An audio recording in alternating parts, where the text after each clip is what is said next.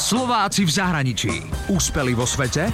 Doma ich nepoznáme. Predstavte si, že vašu klimatizovanú alebo aj neklimatizovanú kanceláriu vymeníte za piesok na pláži a šum mora pôjdete aj s kolegami a budete aspoň týždeň pracovať z pláže. Začala som na Filipínach organizovať tzv. business retreaty, čo si môžeš predstaviť asi aj na Slovensku pod známym pojmom offsite, kde v podstate firmy idú mimo svojich kancelárií a zažívajú spoločne nejaké aktivity, nejaké zážitky, ktoré majú za účel vlastne doručiť nejakú hodnotu tej firme. Dnes vám predstavujem ďalšiu úspešnú Slovenku v zahraničí, Veroniku Janečkovú. Veronika pochádza z Martina a po maturite odišla brigádovať do Anglicka. Nakoniec sa rozhodla, že nepôjde študovať do Česka, kde ju prijali na vysokú školu, ale ostane v Londýne.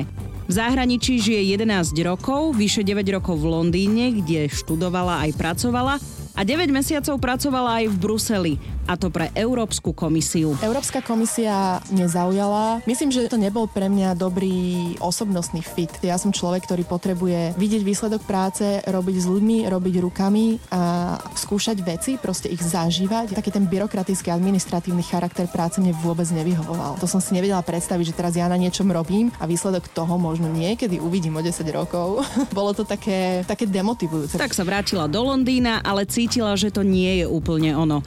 Možno ste už aj čítali články o tzv. vyhorení mladých ľudí, ktorí sú pod stálym tlakom v práci.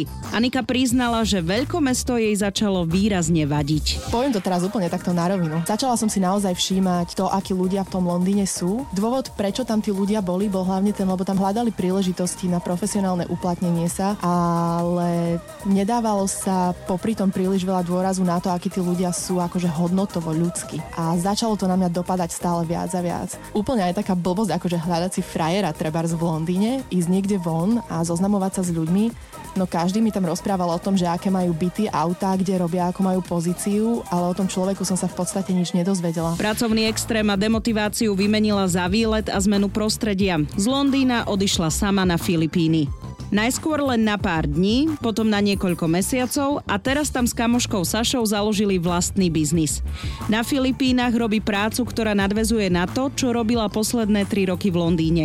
V dizajnovom inovačnom štúdiu. Za nami príde firma, povie, že vlastne oni chcú ísť na takýto offsite a my sa snažíme spojiť s tými ľuďmi, ktorí vedú tú firmu a zistiť, čo sú tie veci, tie výzvy ich momentálne, ktoré oni by chceli zlepšiť. A my im vlastne vymyslíme na mieru ušitý program, ktorý ktorý zahrania fyzické aktivity, ktoré sú väčšinou dosť netradičné, takže ľudia si vyskúšajú vlastne, čo tá konkrétna lokácia ponúka. Surfing, rafting, záleží to na tom, ako extrémne ľudia chcú ísť. Potom spolu s expertami z celého sveta majú takú tréningovú časť. Robia so sieťou medzinárodných expertov a každé cvičenie má jasný cieľ. Tam nie sú žiadne predášky. To je celé o tom, že my sa učíme ako prototypovať na pláži trebárs, že tam prinesieme drevo, kamene, piesok, proste veci, ktoré sú tam k dispozícii a vždycky je to o tom, tom prostredí. Každý ten workshop, každá tá jedna aktivita sa odohráva na inom mieste, aby tí ľudia vlastne mali aj tú fyzickú zmenu perspektívy. Nie je to len o zábave a pomáhajú utúžiť firemnú kultúru.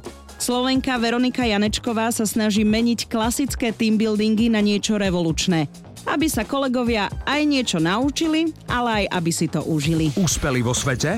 Doma ich nepoznáme. Slováci v zahraničí. Na Exprese a na www.express.sk.